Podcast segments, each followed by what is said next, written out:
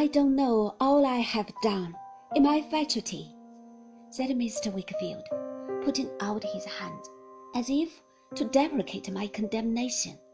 He knows best, meaning Uriah Heep, for he has always been at my elbow, whispering me, You see the millstone that is about my neck. You find him in my house, you find him in my business. You heard him but a little time ago. What need I have to say more?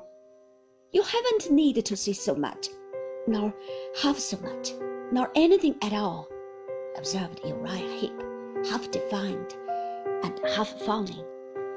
You wouldn't have took it up so if it hadn't been for the wine. You'll think it better of it tomorrow, sir. If I said too much, or more than I meant, what of it? I haven't stood by it.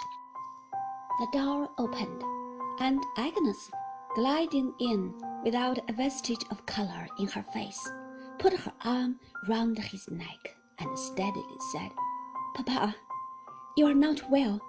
Come with me. He laid his head upon her shoulder, as if he were oppressed with heavy shame, and went out with her. Her eyes met mine for but an instant, yet I saw how much she knew of what had passed.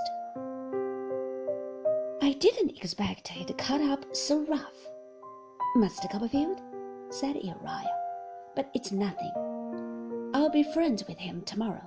It's for his good. I'm humbly anxious for his good. I gave him no answer, and went upstairs into the quiet room where Agnes had so often sat beside me at my books. Nobody came near me until late at night. I took up a book and tried to read. I heard the clocks strike twelve and was still reading without knowing what I read when Agnes touched me. You will be going early in the morning, Trotwood. Let us say good-bye now. She had been weeping but her face then was so calm and beautiful. Heaven bless you, she said, giving me her hand. Dearest Agnes, I returned, I see you ask me not to speak of tonight, but is there nothing to be done? There's God to trust in, she replied. Can I do nothing, I who come to you with my poor sorrows, and make mine so much lighter? she replied. Dear Trotwood, no.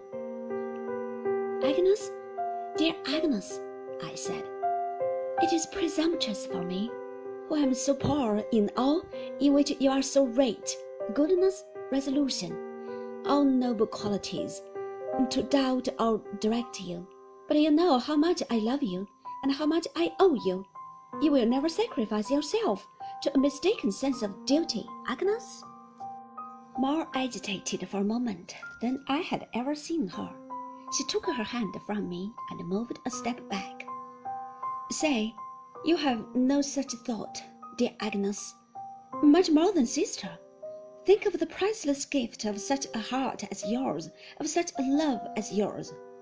Oh, long, long afterward, I saw that face rise up before me with its momentary look, not wondering not accusing, not regretting. Oh, long, long afterwards, I saw that look subside, as it did now, into the lovely smile, with which she told me she had no fear for herself. I need have none for her, and parted from me by the name of brother, and was gone. It was dark in the morning when I got upon the coach at the inn door. The day was just breaking when we were about to start, and then, as I sat thinking of her, came struggling up the coach side, through the mingled day and night, Uriah's head. Copperfield, said he, in a croaking whisper, as he hung on by the iron on the roof, I thought you'd be glad to hear before you went off that there are no squares broke between us. I've been into his room already, and we've made it all smooth.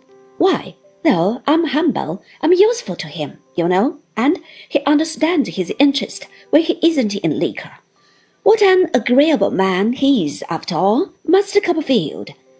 I obliged myself to say that I was glad he had made his apology. Oh, to be sure, said Uriah. When a person's humble, you know, what's an apology? So easy. I say, I suppose, with a jerk, you have sometimes plucked a pear before it was ripe, Master Copperfield? I suppose I have, I replied. I did that last night, said Uriah. But it'll ripen yet. It only wants attending to. I can wait. Profuse in his farewells, he got down again. As the coachman got up, for anything I know, he was eating something to keep the raw morning air out, but he made motions with his mouth as if the pear were ripe already and he was smacking his lips over it.